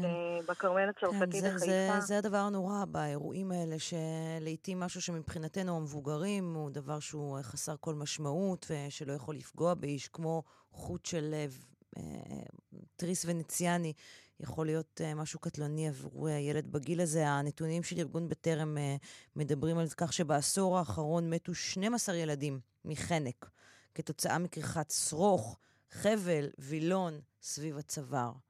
אה, זה גיל שבו הכל הרבה יותר מסוכן אה, ורגיש. טוב, אני מניחה שכשיהיו פרטים נוספים, כמובן, אה, מיכל, את אה, תעדכני אותנו. תודה רבה. תודה. בשלב הזה. שלום לאסף פוזיילוב. שלום קרן. אמ, אנחנו עוקבים כאן אה, באופן תדיר אחרי ההפקרות באתרי הבנייה, והבוקר שורה של אתרי בנייה נסגרים בגלל ליקויי בטיחות על ידי משרד העבודה, 13 אתרי בנייה באשדוד. נכון, זו בעצם הפעם הראשונה שפקחי משרד העבודה אה, מגיעים ובודקים אה, אתרים של תמ"א 38 אה, בצורה מיוחדת רק לבדיקה שמתעסקת רק בפרויקטים של התחדשות עירונית במכה אחת בכל העיר אשדוד, זו העיר הראשונה שנבחרה לבדיקה הזאת בגלל שיש שם הרבה פרויקטים של התחדשות עירונית. והמספר הוא גדול מאוד, זה 13 אתרים שנסגרו בצו, מתוך 20 שנבדקו, זאת אומרת 65% מאתרי הבנייה שנבדקו נסגרו בגלל ליקויים שמהווים סכנות גם לפועלים וגם לאנשים שגרים אה, או באותו בניין שבו יש את ההתחדשות העירונית או בסביבה של אותו בניין, אה, בבניינים הסמוכים, אה, איזה ליקויים, למשל חוסר של מנהל עבודה. בזמן שבמקום בעצם יש פועלים ויש פיגומים אה, ויש אה, אה, מרפסות לא מגודרות בכלל, מרפסות בגובה, mm-hmm. פיגומים לא תקינים, פועלים שעובדים בלי ציוד מגן, ליקויי חשמל מסכני חיים, כך על פי משרד העבודה, אז סגרו 13 אתרים מתוך 20. אני רוצה, אני רוצה להבין, מכיוון שמדובר בתמ"א 38, זה מקומות שאנשים לא גרים בהם? בחלקם אנשים מתגוררים. בחלקם אנשים אה, עדיין מתגוררים, בדיוק, בגלל כן, שזה תמ"א 38 ולא בניין חדש. כן, משפצים את הבניין בזמן mm-hmm. שגרים בו, ובחלקם בחלקם לא, אבל הבניין הזה נמצא אה, בלב שכונת מגורים. Mm-hmm. אה, זו גם הסיבה שמשפצים אותו ומחטאים את הבניין, בגלל שזו אה, שכונה שגרים בה, ויש אפשרות, אה, בגלל המיקום, אה, שהוא בדרך כלל מרכזי או טוב, אז יש אפשרות לקבלן שמשפץ להרוויח כסף כשהוא משביח את אותו בניין. כן. אה, אז הליקויים האלה במקרה הזה לא מסכנים רק את הפועלים שעובדים mm-hmm. אה, באיזשהו אתר מגודר, אלא את כל האנשים בסביבה. אנשים מסביב, מכיוון שלא מדובר בדיוק באתר של בנייה חדשה, ולכן זה עוד יותר מסוכן. כן, ושוב, okay. אוקיי. המספר הוא מאוד מאוד גדול, 13 אתרים שנמצאו בהם ליקויים מאוד מסוכנים, מתוך 20 שנבדקו, 65 אחוזים. אשדוד היא העיר הראשונה. לכמה זמן הם, עכשיו זה מבצע של משרד העבודה והרווחה שעובר, שעוברים ובודקים את המקומות האלה, לכמה זמן זה ייסגר? מה צריך לקרות בשביל שהאתר ייפתח מחדש? הם בסך הכל, אה, לא כל כך בסך הכל, אבל הם צריכים אה, להוכיח שהם תיקנו את כל, את כל, הליקו, את כל הליקויים האלה. אה, הצווים האלה הם לכמה ימים, okay. אוקיי. אה, אם אה, אחר כך לא תיקנו אז הצו הזה, הצו הזה מוארך. אה, אבל זהו, זה בעצם צריך באמת לסמוך על משרד העבודה והרווחה, כן. שאחרי שהנושא הזה עלה סוף סוף לסדר היום, הם באמת ימשיכו בבדיקות האלה ובפיקוח שכמעט ולא נעשה עד השנה האחרונה בכלל. עם מספר אה, מאוד זעום של פקחים, המספר הזה גדל בשנה האחרונה, צריך לסמוך עליהם או לצפות לסמוך עליהם. ולקוות, ולהמשיך לעקוב גם. כן, שהם ימשיכו את הבדיקות האלה. אסף פוזיילוב, כתבנו בדרום, תודה רבה לך על העדכון הזה. תודה. שלום למירב ארלוזרוב. בוקר טוב. פרשנית בכירה בדה-מרקר. לפני שנדבר על uh, הפנסיות הצה"ליות uh, והסכומים העצומים שמשלמים שם ובאיזה דילמה צה"ל עומד, uh, מילה על uh, מה את חושבת על uh, הנזק הכלכלי, אם יש כזה, בבחירות שלישיות. ובכלל, בכל הסיטואציה שאנחנו נמצאים בה. אה, תראי, הנזק הוא כבד, ולא מדובר רק באמת בנזק הישיר של עוד מערכת בחירות, שזה עוד מיליארד שקלים שבעצם נזרקים שזה גם סכום גדול, אבל... נכון, אבל זה הרבה יותר כבד מזה. אה, קודם כל בגלל שאנחנו מדברים על תקציב מאוד מאוד בעייתי, אנחנו מדברים על תקציב המשכי, כלומר 2019, ייגרר לתוך 2020, וזה בשעה ש-2019 מלכתחילה היה תקציב שלא התאים לצרכים, כלומר אנחנו מחריפים את בעיית חוסר התאמה לצרכים, אנחנו מדברים על מחסור של 20 מיליארד שקלים בתקציב 2020, במידה שהוא יהיה תקציב המשכי, שמשרד האוצר פשוט יקצץ מכל הבא ליד, בכל מקום שהוא יוכל הוא יקצץ, בין אם זה נחוץ ובין אם זה לא נחוץ. אנחנו מדברים על פעילויות מאוד מאוד רגישות שתיפגענה. כמו? אנחנו נשמע בקרוב אגב, עמותות שתיסגרנה, שתיסגרנה ועובדים יישלחו הביתה, אה, אה, בינוי כיתות שיהיה בסיכון, אה, את יודעת, כל מה שקשור לעמותות רווחה, עמותות mm-hmm. חינוך, תנועות נוער, כל מה שניתן לקצץ בו, התשלום איננו מחויב על פי חוק, יהיה פשוט בסכנה, באמת, יפגעו כאן בבשר החי, ולא מתוך רצון, פשוט בגלל שאין ברירה. חייבים להוריד את ה-20 מיליארד שקלים הללו. אין אפשרות לקצץ קיצוץ רציונלי, כי אי אפשר, הממשלה לא יכולה להתכנס ולהחליט שהיא אה, מורידה פעילות X כדי לקדם, אה, כדי לפנות כסף לפעילות Y, אז פשוט אה, יפגעו בפעילות Y, גם אם מאוד רוצים אותה. אני יכולה להניח שמה שלא ייפגע זה תקציב הביטחון, כי הוא תמיד במאסט.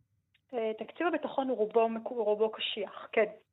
אוקיי. זה מוביל אותנו אה, שוב אה, לעניין של 8, אה, 8 מיליארד שקלים. זה הסכום שמוציאה מערכת הביטחון על הפנסיה של אנשיה בכל שנה. את כותבת, זה סכום כפול מהתקציב של משרד החקלאות. אוקיי, כן, זה לא, הרבה כסף. כן, לא, שזה אנקדוטלי, אבל זה, זה די מדהים. זאת אומרת, על הפנסיה משלמים סכום כפול של, מתקציב של... זה המון המון כסף. נכון. ומה קורה שם עכשיו? הרי לכאורה הסכומים האלה... אמורים היו להצטמצם. לא היה לנו דוח לוקר, היו המלצות, היה, היה אמור להיות איזשהו תהליך. איפה זה עומד? מאז 2004 הסאגה הזו לא נגמרת. אה, ב-2004 חתמנו את ההסכם, לכאורה הסכם היסטורי של אה, הפסקת הפנסיה התקציבית של אנשי הקבע, מעבר לפנסיה צוברת, כמו שאר המגזר הציבורי. Mm-hmm. אבל עשינו שם מלכתחילה זה עבודה בעיניים. למה? כי אמרנו אין יותר פנסיה תקציבית, זה נשמע על הכיפאק, ומעכשיו אנשי הקבע יקבלו פנסיה צוברת, אלא מה? אה, פנסיה צוברת משולמת בגיל פרישה, נניח 67. Mm-hmm. אנשי הקבע, להזכירך, פורשים בגיל הרבה יותר צעיר, נניח 45, היום מורידים את זה ל-42. Mm-hmm. מה קורה בפער? מה קורה? יש 25 שנה שהמדינה משלמת פנסיית גישור. אז יש שם חדש, קוראים לזה פנסיית גישור, בפועל זה פנסיה תקציבית לכל דבר ועניין. למה? כי אני ואת משלמות אותה, אנשי הקבע לא משלמים עליה דבר, זה פנסיה תקציבית, במקום שתשולם מגיל 45 ועד יום המוות, היא משולמת מגיל 42 ועד גיל 67, ממש חסכנו 15 שנה, זה, זה כל השינוי שעשינו במהלך הזה של סגירת הפנסיה התקציבית. תכלס, עבדנו על עצמנו. לא, אני לא חושבת שעבדנו על עצמנו, אני חושבת שצה"ל עבד עלינו. בסדר, כי הם אבל, ידעו אבל שזה מה פה, שהולך לקרות. נכון. עכשיו תראי, פה הטענה שלי למשרד האוצר, בסדר? כי משרד האוצר בעצם מאז 2004, פעם אחרי פעם חותם על הסכמים עם, אה, עם צה"ל בנוגע לפנסיית הגישור, בהביננו שזאת פנסיה תקציבית לכל דבר ועניין. ופעם אחרי פעם הוא נכשל בניסוח ההסכמים האלה ומגלה בדיעבד שצה"ל ככל הנראה עבד עליו. זה קרה ב-2008. איך זה יכול להיות? איך זה יכול להיות? סליחה, אנשי האוצר אמורים להיות באמת הפקידים הכי מתוחכמים שיש במגזר הציבורי. אז א', אנשי משרד הביטחון יותר, יותר מתוחכמים מהם, ויש לנו יותר אנשים. אה, ב', היה שם ב-2008, הייתה שם תקלה חמורה שזה נעשה בלי עבודת מטה פנימית בתוך האוצר. תיקנו ב-2015, זה הסכם כחלון-יעלון המפורסם, אז היה שם עבודת מטה יותר טובה, ועדיין הגענו ל-2019, אוטוטו 2020. בפועל ההסכם של 2015, תקשיבי טוב, לא נכנס מעולם לתוקף. כלומר, לא, ההסכם של לא 2015... רגע, אני לא רוצה... לא תיקנו את התקנות שלו. למה ש... לא תיקנו? Mm-hmm. כי התברר שהוא, התברר שהוא כנראה לא ישים. למה הוא לא ישים? כי בהסכם הזה, שבעצם אמור היה לקבע את פנסיית הגישור, תראי, היה דוח ועדת לוקר שאמרה פנסיית הגישור זה רעיון רע. Mm-hmm. זה רעיון שלא משרת את האינטרסים של אף אחד. למה? כי בסוף הצבא רוצה, מה הצבא רוצה? הצבא רוצה להטיב עם אנשיו ובעיקר רוצה למשוך כוח אדם איכותי. נכון. כוח אדם איכותי זה בעיקר אנשי הסייבר והטכנולוגיה. את לא שומרת אף עד אף בחור צעיר ומבריק בן 25 עם הבטחה בגיל 42 תקבל פנסיה. מעניין את הסבתא שלו, בסדר? נכון. את שומרת אותו עם הצעה לשכר גבוה עכשיו. עכשיו, את זה הצבא לא יכול לעשות, כי יש לו צבא, יש לו שכר קבוע לכולם, ומצד שני הוא מתעקש על הפנסיה הזו בגיל 42 ומשקיע שם את כל הכסף. אז להיאבק על כוח אדם איכותי, הצבא מפסיד. עכשיו, מצד שני הוא מוציא את הכסף הזה, שלמי זה עוזר? למה איזשהו אה, אה, איש קבע עורפי, רואה חשבון, כלכלן, אה, עורך דין, למה הוא צריך לפרוש לפנסיה בגיל 42? סליחה, גם מתכנת. ולקבל פנסיה על חשבון 25 שנה. גם מתכנת שישב אה, כל השנים האלה, את יודעת, כל, כל אדם שלא עשה תפקיד קרבי עד גיל 42, אה, גיל, אנשים שעשו תפקיד, תפקיד קרבי, אני חושבת שאין עוררין על כך שזה מגיע נכון, להם. נכון, אז אין מחלוקת. אין מחלוקת, אבל כל מי שלא עשה תפקיד לוקר, קרבי... ועדת לוקר באה ואמרה, ועדת לוקר הייתה בראשותו של אלוף במיל, והיא גם נעזרה באנשים מתוך הצבא, ראשי אכ"א. שגם הבינו שהמודל הזה הוא לא טוב. אז אמרו, שמונה מיליארד שקל בשנה זה המון כסף. מיליארד. לא את הכסף כן. הזה. Mm-hmm. תשקיעו אותו, תשקיעו אותו בלתת באמת איזשהו שכר יותר גבוה לאנשי קבע צעירים כדי להשאיר אותם בצבא, במיוחד בתחומים מבוקשים. תשקיעו אותו בלהמשיך לתת פנסיה תקציבית באמת לקרביים, כי קרביים יוצאים בגיל 42, לא עשו כלום חוץ מלהילחם. יש נכון, סכנה שהם יתקשו להתאקלם בשוק העבודה, mm-hmm. אבל צריכים לכן הבטחה של פנסיה. וכל השאר, שיפרשו באיזשהו גיל שהצבא צריך, עם מענק פרישה. הצבא נעמד על רגליים אחוריות, חס וחלילה שלא ייגעו לו בהטבה של פנסיית הגישור. שזה בעצם כאילו... הסיפור, בזה זה מתחיל ונגמר. הצבא לא מוכן לוותר על ההטבה הזאת. נכון, אז תראי, אז עכשיו הוא דחה את כל המלצות ועדת לוקר, לגבות ההמלצות, לרבות ההמלצות המאוד טובות שדיברו על שכר דיפרנציאלי לכוח אדם מבוקש. הלכו על הסכם כחלון ילון שקיבל את פנסיית הגישור, אבל משרד האוצר כבר היה פחות פראייר, הוא אמר, אתם רוצים פנסיית גישור על חשבוני, 25 שנה, בלי שזה נגמר, נכון? כי זה כבר לא פנסיה תקציבית שהולכת להיגמר, אז לפחות תתכבדו, תורידו את הפנסיה הממוצעת. היום הפנסיה הממוצעת, תקשיבי טוב, היא הייתה בזמנו 20 אלף שקל בחודש. לקצינים, בסדר, לא לנגדים. 20 אלף שקל בחודש. אוקיי. תזכרי, עד יום, עד יום מותם. אמרו, תתכבדו, תורידו את הסכום, סיכמו על 12 אלף שקלים בחודש, זה הסכום שאמורים להגיע אליו ב-2025. ב-2025, שזה גם לא מעט. נכון, כל, נכון, עכשיו נכון כל אדם יחתום על לקבל פנסיה מגיל 42 של 12,000 שקלים. נכון, אבל אתה יודע, הצבא אומר, מגיע לי, זו הטבה שהייתה מוקנית לי, אני, אני מגיע לי ההמשך שלה. אז אמרו, לא, בסדר, תוריד את זה ל-12. מירית אומרת לי באוזן, וכרטיס חבר שהם משלמים 30 על הכל. נכון, אבל ה-12,000 שקלים זה, זה, זה הפואנטה, בסדר? כן. הם אמורים להגיע שם ב-2025, אנחנו עומדים כבר למעשה ב-2020. החישובים שמשרד האוצר מלמדים, נו? אנחנו לא מגיעים לשם. שזה לא קורה, למה? שזה לא קורה. עכשיו, משרד, משרד הביטחון טוען שלא, מצ"ל אומר שהכל סבבה, אני מגיע ב-2025 ל-12,000 שקלים. אף אחד ממשרד האוצר לא מבין איך, לא רואים את המתווה שמביא אותנו לשם. זה מדהים, הם כאילו ממציאים מתמטיקה משלהם, כלכלה משלהם. את יודעת, הם חיים בעולם משלהם. עכשיו, אנחנו נגיע ל-2025, וברור שלא נגיע ל-12,000 שקלים האלה. אז, אז לכן משרד האוצר אומר, בסדר? אומר, אנחנו יש למשרד האוצר ב... איזה שוט, איזה נשק? אז ככה, אנחנו עומדים לפני משא ומתן על, על תר"ש, תוכנית רב-שנתית חדשה, כלומר תקציב חמש-שנתי חדש. אמ, בכל מקרה, ההסכם הזה לא נכנס לתוקף, כי לא תוקנו התקנות בגלל שהתברר שהמתווה כנראה לא עובד, ובכל מקרה אין עדיין אנשים שמקבלים פנסיית גישור. הראשונים הרי התחילו מ-2004, הם התחילו לקבל את הפנסיית גישור שלהם, הם הגיעו לגיל פרישה פחות או יותר ב-2025 הראשונים. כלומר, נכון היום אף אחד עוד לא נפגע. אז אומר משרד האוצר, בואו נחזור למצות לוקר. בואו נחזור שוב, זה משרת את כולם, זה אין פנסיית גישור, זה עוזר בסוף לצבא. קחו את השמונה מיליארד שקלים האלה בשנה, תשאירו אותם אצלכם, רק תשתמשו בהם בצורה יותר מושכלת. מה אומר הצבא? עכשיו, זה הולך להיות המאבק הכי גדול במשא ומתן מול צה"ל. שלא ברור איזה שר... קודם כל תהיה ממשלה, כן, אבל איפה זה ייגמר, אני לא יודעת להגיד. ואיזה שר, איזה שר אוצר בכלל ינהל אותו, ואיזה שר ביטחון בכלל ינהל אותו. טוב, ואני אומרת לך שוב פעם, משרד האוצר וכולנו נפסיד, וצה"ל ינצח. ו- וזה להיות. מסוג הקרבות שאנחנו לא רוצים שצה"ל ינצח בהם. אולי הקרב היחיד שאנחנו לא רוצים שצה"ל ינצח בו.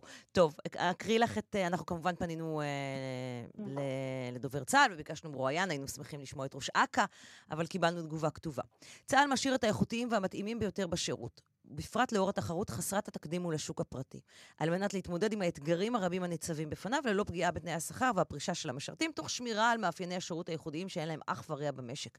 צה"ל מקפיד על קיום הסכמים עם משרד האוצר באופן מלא וכך ייעשה גם בעתיד. תנאי ההעסקה והפרישה של אנשי הקבע נפגעו בשנים האחרונות בעקבות שורה של החלטות, והדבר מחייב טיפול ותיקון. כלומר, מבחינתם, הם נפגעו וצריך לתקן את זה. תראי, הם כבר ירדו רגע, הם ירדו כבר לא, אבל הם רוצים לתקן את זה. של 18, כן. וכנראה שהם מצליחים לרדת ל-14 או ל-15, אוקיי. לא יותר מזה. מירב ארלוזרוב, פרשנית בכירה בדה-מרקר, תודה רבה לך. תודה רבה. פרסומת 11.26 כאן uh, בסדר יום. אנחנו ממשיכים עכשיו uh, בפרק השני של הסדרה, סדרת הרעיונות שלנו uh, בשבוע הזה, טיפול אחר לנפש. אנחנו מדי בוקר מדברים כאן עם איש מקצוע, מטפל, איש או אישה. אמ, שמציעים במקום שבו הם אה, עובדים ונמצאים חלופה משמעותית אה, אחרת לאשפוז הפסיכיאטרי שאנחנו מכירים, מכירים במרבית בתי החולים והמחלקות הפסיכיאטריות בארץ. אומרים עכשיו בוקר טוב לאורי בר סיני. בוקר טוב. עובדת סוציאלית, מנהלת בית uh, סוטריה, נכון? ביטאתי נכון? כן, סוטריה. סוטריה, בדיוק. לנשים. קודם כל, אולי כדאי להגיד מה המשמעות של המילה סוטריה ביוונית. אז סוטריה זה גאולה ביוונית. בית סוטריה המקורי, שהוקם בשנות ה-70 בקליפורניה, הוא... זה היה השם שהם בחרו לו. איזשהו רעיון להביא גאולה לעולם, להביא חשיבה אחרת, התייחסות אחרת לאנשים במשבר. שמה הבסיס של כל ההסתכלות האחרת הזאת? אנחנו כל הזמן משתמשים במונח הזה, טיפול אחר, הסתכלות אחרת. מה השוני המהותי? אני חושבת שזה מתחיל בכלל לא בהסתכלות על פסיכיאטריה או על בתי חולים, על בני אדם. איך אנחנו בכלל מבינים אנשים, איך אנחנו מבינים את מה שעובר עליהם, איך אנחנו מבינים משברים, תהליכים בחיים. אנחנו מסתכלים על כל האנשים שמגיעות אלינו, וגם בסוטריה גברים ובסוטריה בשרון, הגישה הכללית של סוטריה היא להסתכל על משבר בתור מצב אנושי, חלק מהרצף של דברים שאנשים חווים בחיים, זה לא משהו שהוא מהותית שונה ממה שיקרה לכל אחד מאיתנו. יכול להיות משהו בעוצמה גבוהה יותר, יכול להיות קשור לתמיכה שהייתה באותו שלב, אבל זה לא משהו שהוא שונה באופן מהותית. אין איזושהי סטיגמה שאם אתה זקוק לעזרה נפשית או לאשפוז, אז אתה בצד השני, אתה מוקצה, צריך להרחיק אותך, צריך להתרחק ממך, צריך לתקן אותך. שזאת כל... ההסתכלות הבסיסית של רובנו על מטופלי נפש, ועל מה שקורה בתוך המקום הזה שנקרא מחלקה פסיכיאטרית או בית חולים אה, פסיכיאטרי, נכון? כן, אני חושבת שבתוך בית חולים גם עובדים הרבה אנשים שיש להם גישה מאוד טובה ונכונה לאנשים, אבל משהו במבנה של המחלקה ושל האשפוז ושל ההרחקה, הוא מייצר את זה, וגם מייצר אחר כך את הסטיגמה, גם הפנימית וגם החיצונית. רובנו, כשאנחנו שומעים על העניין הזה, אנחנו חשים סוג של רתיעה, ובעיקר מין סוג של, זה לא שלי, זה לא קשור אליי. ואת באה ואת אומרת, זה קשור לכל אחד מאיתנו. נכון, ממש ככה. איך זה קשור לכל אחד מאיתנו? כל אחד מסתכל על החיים שלו ואומר לעצמו, הכל בסדר אצלי. תראי, אני חושבת שממה שאני רואה מאנשים שמגיעות אלינו, אני שמה לב שהרבה פעמים מגיעים בתקופות שקשורות למעברי חיים. אם זה איזשהו שינוי במבנה המשפחתי, לידה, פרידה, אה, התחלה של קשר, כל מיני שלבים של אה, אובדן של מישהו קרוב, כל מיני דברים שהם קשורים מאוד לאירועים שמתרחשים. גם זה משהו משפחתי, קהילתי, ניתוק מקהילה, איזשהו ריחוק, מעבר, הגירה, דברים שקורים בחיים של כולנו. השאלה איך אנחנו מצליחים להתמודד איתם, איך אנחנו מגיבים, כמו שאמרתי, כמה תמיכה יש לנו. אמ, ומה קורה לא בפרקטיקה? משהו... מישהי מגיעה אליכם, אוקיי? מה יקרה? קודם כל, מישהי שמגיעה אלינו, אז ההזמנה שלנו לבית, קודם כל אנחנו נפגשים לפגישה בכלל לבדוק אם זה מתאים. Mm-hmm. לראות מה, מה עובר עליה, מה היא צריכה כרגע, מה קורה לה, ומספרים קצת על הבית ומה שאנחנו מציעים. והשלב הראשון הוא בעצם להזמין אותה לאיזושהי עצירה, לאיזשהו מרחב שהוא נעים, מכבד, אנושי, מכיל. עצירה, לחבור אליה ולנסות לחשוב ביחד, לא רק דרך חשיבה, דרך כל מיני דרכים להגיע, להרגיש, להתבונן, ומה קורה לה עכשיו? מה היא צריכה עכשיו? מה קרה? מה... הרבה פעמים במצבים כאלה אז הנפש מאוד מאוד סוערת. Mm-hmm. רגע, מרחב שאפשר לנשום בו, אפשר להיות בו ביחד עם אנשים אחרים. אחד הדברים שאנחנו מציעים, העיקר, אני חושבת, הוא קשר. שבמצבים כאלה הרבה פעמים המשפחה והחברה ואנשים לא יודעים איך להתמודד והם מתרחקים, יכולים לפחד גם. אנחנו מציעים איזשהו מקום שהוא של קשר, אנחנו רוצים להקשיב, אנחנו רוצים להיות איתה, אנחנו בעצם חוברים אליה איפה שהיא. אתם לא אומרים לה איך לטפל בזה, אתם לא אומרים לה מה צריך לעשות, נכון? לא. לא, גם כשדיירת מגיעה, אני לא באה בגישה של אני מבינה את הבעיה שלך, אני יודעת מה הפתרון ובואי תקבלי אותו אצלנו. ממש לא. אני מאפשרת לה מרחב שבו היא תוכל לנסות להבין ביחד איתנו מה קורה, להגדיר במילים שלה, באופן שלה, ולראות איך היא רוצה להתמודד עם המצב. שזה מאוד שונה מהמקום הבסיסי, האופן הבסיסי שבו מתנהל בית חולים פסיכיאטרי ומחלקה פסיכיאטרית, שנקודת המוצא הבסיסית היא זה שהרופא או האחות אומרים למטופל כל הזמן מה לעשות. מתי קמים? הידע אצלם. אה, מתי כן. לוקחים את התרופות, איזה תרופות לוקחים, מה לובשים, נכון? כי לובשים נכון, בגדים של בית נכון. חולים, ואצלכם אני מבינה שזה לא המצב. לא, ממש לא. אצלנו כשאת נכנסת לבית, פשוט מגיעה, את לא יודעת מי בא פה לקבל עזרה ומי נותן עזרה. רואים פה אנשים יושבים בכל מיני סיטואציות, מדברים, עושים איזושהי פעילויות, הרבה עבודה של אה, בישול במטבח, עושים דברים, דברים נראים מאוד מאוד אה, כמו בית רגיל. אתם מבטלים את ההיררכיה, שהיא משהו שהוא חלק בלתי נפרד מכל בית חולים או מחלקה פסיכיאטרית. ההיררכיה במקומות האלה היא מאוד מודגשת, בעיקר בחוויה של המטופלים, אבל גם בחוויה של המטפלים.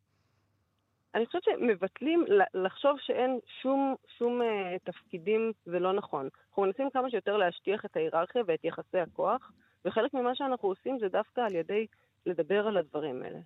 אספר לך דוגמה סיפור שקרה עם איזושהי סיטואציה שדיירת מאוד מאוד נפגעה מאש צוות, ממשהו שהיא אמרה לה, שהיא הרגישה שהיא לא התנהלה כמו שצריך. Mm-hmm. ושאלנו אותם, ופתחנו, הזמנו את זה לישיבת בית, זה משהו שאנחנו עושים כל יום. יושבים בבית, פתחנו בישיבת בית את הנושא הזה של איך שהיא הרגישה, מה שעבר על הדיירת, דיירות אחרות הזדהו עם חוויות שהם הרגישו במקומות אחרים שהן היו מטופלות, ונוצר שיח בעצם על ההיררכיה של בין מטפל למטופל, בין מישהו שבא לקבל עזרה לא. והריחוק שנוצר, ואיך ההיררכיה הזאת משפיעה, איך דיירות, דיירות פתחו שם הרבה דברים, באמת איך הם הרגישו בכל מיני סיטואציות חסרות כוח, שהם מסתכלים עליהם בצורה מלמעלה, משפילה, וממש נתנו מקום דווקא למקום הזה, דווקא למקום שהם פגשו את ההיררכיה. ועוד דבר שייחודי אצלכם, ו, זאת אומרת, זה לא שזה המקום היחיד שהוא כזה, כי יש מחלקות שהן רק לנשים, אבל אתם מראש החלטתם שהבית הזה יהיה בית לנשים, יש גם בית לגברים ויש בית מעורב. נכון. אני מודה באופן אישי מההיכרות שלי עם עולם האשפוז הפסיכיאטרי, שאני לא מבינה איך יכולות להיות מחלקות מעורבות. Uh, בעיקר כן. שאנחנו יודעים שחלק גדול מהנשים שמגיעות uh, לאשפוז עם רקע של תקיפה מינית, אבל גם אם הם לא עם רקע של תקיפה מינית. אה, יש משהו שבעיניי הוא אה, מאוד אה, מערער ומאיים. ולמה לכם היה ברור מראש שזה יהיה בית שמיועד לנשים בלבד? תראי, קודם כל, בית הגברים הוא היה הבית הראשון שנפתח. סוטריה גברים נפתח ב- לפני שלוש שנים, mm-hmm. וזה הבית שהתחיל לפעול. אבל גם שם החליטו, באו ואמרו, יהיה קודם כל בית לגברים. כן נעשה את ההפרדה הזאת, היא נדרשת במקום הזה. ויותר מזה, גם אמ, אה, אה, בזמן שהדיירות נמצאות אצלכם, אתם לא מאפשרים מערכות יחסים רומנטיות. בתוך, בין הקבוצה של הדיירות שנמצאות, mm-hmm. לא, לא בזמן השהות, וכמובן לא בקשר עם הצוות, עם mm-hmm. כל הרצון לקהילה וחוסר היררכיה, זה גבול שהוא מאוד ברור. Mm-hmm. לאחר מכן זה דיירות שמשתחררות. לא, ו... אני לא, בוודאי, אני מדברת על בזמן הטיפול עצמו. לא, לא. אנחנו מרגישים שמתוך כל המשבר הנפשי ומה שעובר על הדיירות כרגע, זה לא נכון להתחיל להיכנס לאיזשהו קשר רומנטי בשלב הזה. ובטח לא בתוך המסגרת של הבית, שזה מאוד משפיע על הדינמיקות. אנחנו מאוד שומרים, זה, אנחנו מזמינים לאיזושהי תקופה שהיא מאוד מוגנת, מאוד אסופה, מאוד לעזור רגע להבין מה קורה בפנים, ולנסות לשקם את מה שקורה בחוץ ולחזור בחזרה לחיים. זה לא זמן עכשיו ל... דווקא להיכנס להתחיל קשרים, וזה מכניס לעוד מורכב... מורכבויות מאוד מאוד גדולות. איך זה שגם את, אה, את שמנהלת את סוטריה וגם הבית אה, אה, של תקווה של יעל עדן ברוך, מנוהל על ידי עובדות סוציאליות, אתן עומדות בקצה ולא פסיכיאטר. זה חלק מהרציונל של המקום, ש, שבאמת בבתי חולים הפסיכיאטר הוא בראש ההיררכיה, התפיסה הרפואית, המקום הזה של הידע, אני חושבת שמשהו בעבודה סוציאלית הוא מאוד מאפשר להיות עם הדיירת איפה שהיא נמצאת, מאוד לעשות את התהליך שלה, מאוד מחובר גם לקהילה ולשיקום ולעבודה של צוות, עבודה קבוצתית. אנחנו עושים המון המון עבודה בתוך הבית בכל מיני סוגים, אה, מעבר רק לעזרה הפרטנית לדיירת, mm-hmm. גם עבודות של אה, כל מיני סוגים של קבוצות, אם זה פסיכודרמה, אם זה קבוצה של טיפול באמנות, אם זה יוגה. אה, כל מיני דברים שהם יותר קשורים, אני חושבת, לעולם של עבודה סוציאלית, וגם כל הפרספקטיבה, שהיא שמה באמת את האדם במרכז ואת האדם בתוך הקהילה והמשפחה שלו, ולהבין את כל התהליך הזה ואת כל המשבר בתוך קונטקסט חברתי יותר, תהליכי. בתי אה, החולים הפסיכיאטריים, כפי שהם נראים היום, צריכים לעבור מן העולם לדעתך? זה שלב השאלה הזהה בסדרה הזאת, אני שואלת את זה את כולם. לא, אני לא חושבת. אני חושבת שיש צורך בגבול, ויש צורך במקום שבן אדם, שצריכה להיות אפשרות בחברה שבן אדם מגיע לאיזשהו מקום, שיש איזושהי עצירה ויש בה איזשהו כוח וגבול ומישהו לוקח עליו אחריות. אני פשוט חושבת שחלק מאוד מאוד גדול מהאנשים שמגיעים לבית חולים פסיכיאטרי לא זקוקים לזה. מה שאנחנו מציעים זה חלק מרצף. ויכול להיות שיש שלב או שיש אנשים שיותר זקוקים לקצה, אבל זה אחוז מאוד קטן, וכל שאר האנשים שיכולים להיעזר בסביבה שהיא תומכת, שהיא מכילה, שהיא ביתית, mm-hmm. הם צריכים שיהיה להם גם את האפשרות הזאת. בואי נדבר בדקה האחרונה שלנו על כסף, איך זה ממומן. תראי, אנחנו עמותה ציבורית ללא מטרות רווח. Mm-hmm. הרעיון להקים את סוטריה היה ניסיון במשך למעלה מעשר שנים להקים אותה בצורה ציבורית, שזה יהיה חלק מהשירות הציבורי, שלא יהיה צריך לשלם על זה כסף. ואחר שנתקלנו בהרבה מאוד קשיים, הרעיון היה כן לפתוח באופן פרטי את הבית, שהוא יצליח לעבוד, ואז המדינה תיקח חלק ותממן, וזה קורה. קופות החולים, יש כבר קופת חולים אחת שמפנה אלינו את המטופלים שלה והם לא צריכים לשלם בכלל. אנחנו בתהליך מול קופות אחרות. זה תהליך שהוא בעיקר פוליטי. כחלופת אשפוז. כן. כן. אוקיי. כן. אורי בר סיני, עובדת סוציאלית, מנהלת בית uh, סוטריה נשים, תודה רבה שדיברת איתנו. תודה. פרסומת ותכף נחזור. 11.41 כאן uh, בסדר יום. עכשיו הסיפור הבא, נושאים רבים שטסים ליעדים ברחבי העולם דרך גרמניה, מדווחים על מצב בלתי נסבל של קונקשנים uh, שפשוט אי אפשר להגיע אליהם. בלתי אפשרי להגיע אליהם מבחינת זמנים. אם מפספסים טיסה, אז הלך עליך. Uh, לך תחפש את הכתובת, את המענה, מי שצריך אה, לטפל בך. שלום לשרון עידן, כתבנו לענייני תחבורה. שלום, קרן. טוב, אה, גם אתה עברת את זה. אה, כן, האמת היא ש... תראי, לא אני אישית, אני, אני וצלם לפני כמה חודשים יצאנו לצלם באירופה, בבלגיה, איזושהי כתבה, וטסנו אז דרך פרנקפורט, ובסופו של דבר, למרות שה connection היה משהו כמו שעה וחצי, אה, הוא בעצם לא הספיק. אני הספקתי ממש בדקה ה-90, פשוט רצתי כמו מטורף. הטיסה ממש נסגרה, אני חושב, משהו כמו פחות מדקה. אחריי הצלם שהיה פשוט בתור אחר שם אה, בדרכונים, ותכף נסביר את זה כי זה מהותי, פשוט לא הספיק, ולא רק שהוא לא הספיק, הייתה כל שעה בעצם טיסה בין פרנקפורט לבריסל, במקום אה, לעלות על הטיסה הבאה שהייתה צריכה להיות נדמה לי ב-12 בצהריים, בסוף הוא מצא את עצמו עולה ב-6 בערב, גם אחרי שעשו לו טובה, כלומר 6 טיסות מלאות, אף אחד בכלל אה, לא דיבר איתו, ואולי באמת, בואי נסביר באמת במה שונים אולי שדות התעופה האלה mm-hmm. משדות אחרים. למה בגרמנ... זה קורה בדיוק, דווקא שם? תראי, קודם כל זה קורה בהרבה מאוד נמלי תעופה גדולים. רגע, שנייה, ש... בוא נגיד שלום לדבי. היי, שלום. דבי רימון אנסבכר. גם לך זה קרה, נכון? טיסה מארצות הברית לישראל עם connection דרך פרנקפורט. כמה זמן מצאת עצמך מסתובבת בשדה? שלושה ימים. שלושה ימים. אז רגע, בואי, לפני שדבי תסביר על הטירוף של השלושה ימים, מה, מה בעצם קורה בפרנקפורט ובמינכן? את טסה, קרן, מתל אביב לניו יורק לצורך העניין. בדרך כלל ברוב נמלי התעופה את עושה פעם אחת ביטחון, בנתב"ג לצורך העניין, וכשאת מגיעה לשדה, שהוא שדה המעבר, את עושה איזשהו טרנזיט. כלומר, את בעצם עוברת באיזושהי נקודה שממנה את ממשיכה, בדרך כלל יש לך כבר boarding ביד, את לא עוברת מחדש את כל הביטחון, את כל אה, בקרת הדרכונים. בגרמניה עוברים את הכל מחדש. ואז כאשר ה connection הוא שעה, שעה וחצי במקרה הטוב, ושדה תעופה שהוא פשוט במימדים מפלצתיים בגודל, רבים לא מצליחים לעשות את זה. אנשים מבוגרים לא מצליחים לעשות את זה. לראות את התחנה בפרנקפורט או במינכן של אותם אלה שפיקששו את ה connection, עומדים שם, זה פשוט בית חרושת מדהים. אנשים פחות יודעים את זה, פחות מכירים את זה, ובאמת הרבה פעמים יש כאן עוגמת נפש גדולה מאוד. בקיצור, אל תיקחו connection דרך פרנקפורט אם אין לכם ברירה. אני כבר הגעתי לשורה התחתונה של הסיפור הזה, אבל דבי, בוא נשמע את הסיפור שלך. שלושה ימים. לא, זה בלתי נתפס. נכון. אה, אני יצאתי מארצות הברית, קודם כל אני קניתי את הכרטיס דרך אליש, זו חברה ישראלית, כדי שיהיה לי עם מי לדבר, מה שהתברר שגם לא היה לי עם מי לדבר. אבל uh, אני טסתי מארצות הברית בטיסה של לופטנזה, שהקרייר היה יונייטד, ועשו לי צ'ק אין רק לחלק של uh, ארצות הברית וגרמניה. Mm-hmm. כשהגעתי לגרמניה הייתי צריכה ללכת לצ'ק אין של לופטנזה, ומשם לבידוק הביטחוני, בדיוק כמו שהוא אמר, בידוק ביטחוני שהוא כאורך הגלות, ובידוק דרכונים ולטיסה, לשער של הטיסה. לא היה לי שום סיכוי להספיק את זה בזמן הזה, בטח שלא עם לחכות בתור לצ'ק אין. וזה לא שאני עשיתי משהו שיכולתי לעשות אחרת. Mm-hmm. אני לא הסתובבתי בדיוטי פרי, לא הלכתי לשירותים, אני רצתי מהטיסה, אחרי הביקורת דרכונים, רצתי לצ'ק אין, בשדה תעופה שהוא באמת מפלצתי, הוא הכי גדול באירופה, אני חושבת. ואז בבידוק של, בצ'קים, כשאני מקרטסת את הכרטיס שלי, אומרת לי, את לא תעלי לטיסה, אין לך סיכוי להגיע. אז אמרתי לה, תני לי, זה שבת היום, זה יום שישי, תני לי להגיע, אני... אין לך שום דרך להגיע, להעביר אותי לשם מהר? אני אומרת, לא, יש לך לפחות 40 דקות ללכת מכאן לטרמינל של הטיסה, ועוד הבידוק הביטחוני שייקח לך לפחות חצי שעה, mm-hmm. אין לך סיכוי. ו... וזהו, ואז... ואז נותנים לך כרטיס לשעה שתיים.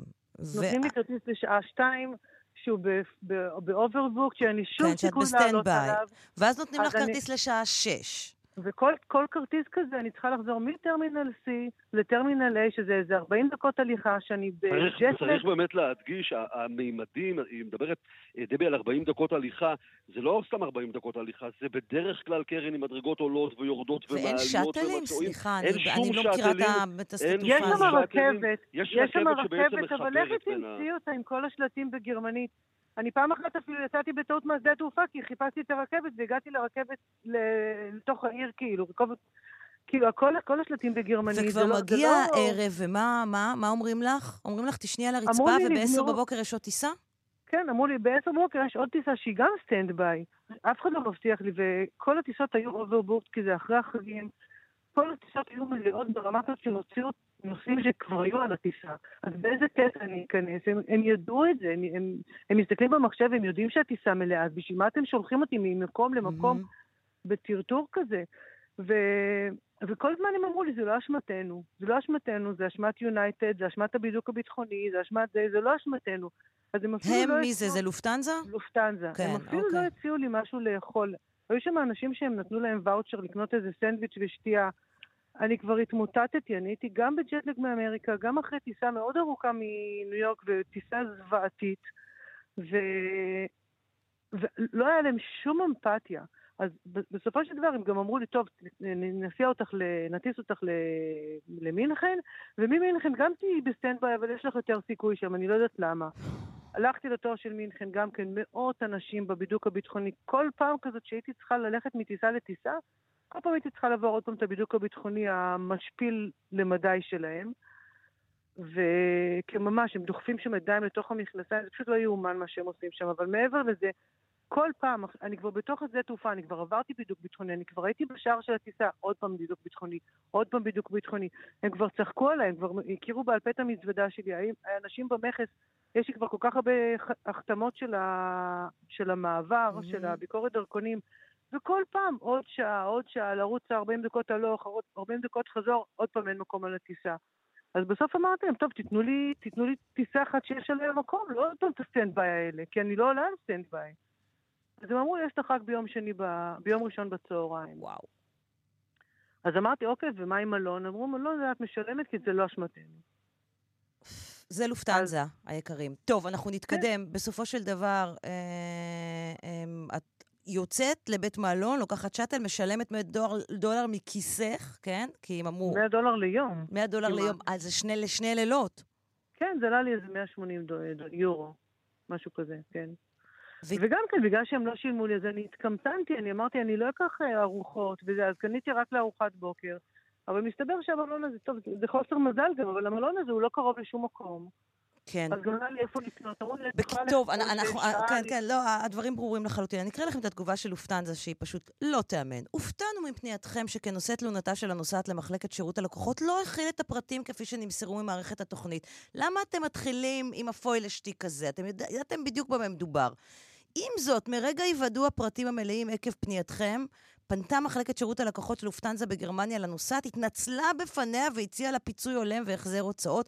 נכון לרגעים אלה הלקוחה סירבה לקבלם, אנחנו מקווים כי בימים קרובים נוכל להגיע עם הנוסעת להסכמה בנושא. מה את אומרת, דבי? אז אני אומרת שמה שהם הסכימו לתת בנוסף לכל התלאות האלה, המזוודה שלי לא הגיעה, אחרי שאני הגעתי ארבע שעות לפני הטיסה לוודא שהיא עולה על הטיסה. ו... והיא לא הגיעה. אז הם היו מוכנים לתת לי 350 יורו על המזוודה, שאיחרה בעשרה ימים, ועל הבית מלון. Okay. אוקיי. אז אמרתי להם, אבל ההוצאות שלי היו... אני הפסדתי יום עבודה, הפסדתי סוף שבוע שלם שהתכוונתי לנוח בו. אני... ההוצאות שלי הרבה יותר מה את מתכוונת לעשות? אני הולכת לעורך דין, ואני הולכת לתבוע אותם, כי גם... אני... ברור, אני... לא, אנחנו פשוט, אנחנו פשוט חייבים, חייבים לסיים, הדברים ברורים, ואנחנו עם אזהרה. אל תעברו דרך פרנקפורט, אלא אם כן אין לכם ברירה.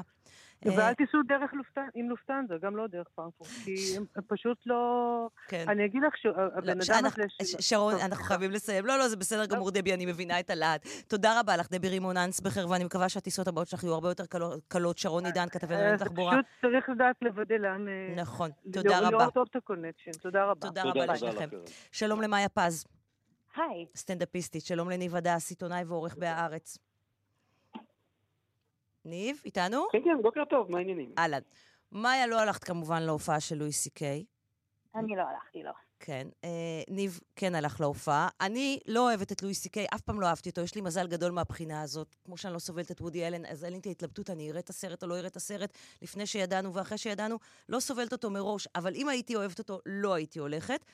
אבל אנחנו ננסה לדבר על זה בדקות הקרובות. מאיה, מה מרגיז אותך בקלילות אמ, הזאת שבה, את יודעת, הוא חזר לחיים? אה, מאיפה להתחיל? אמ, יש כמובן אה, את החומרה של, של המעשים שהוא עשה.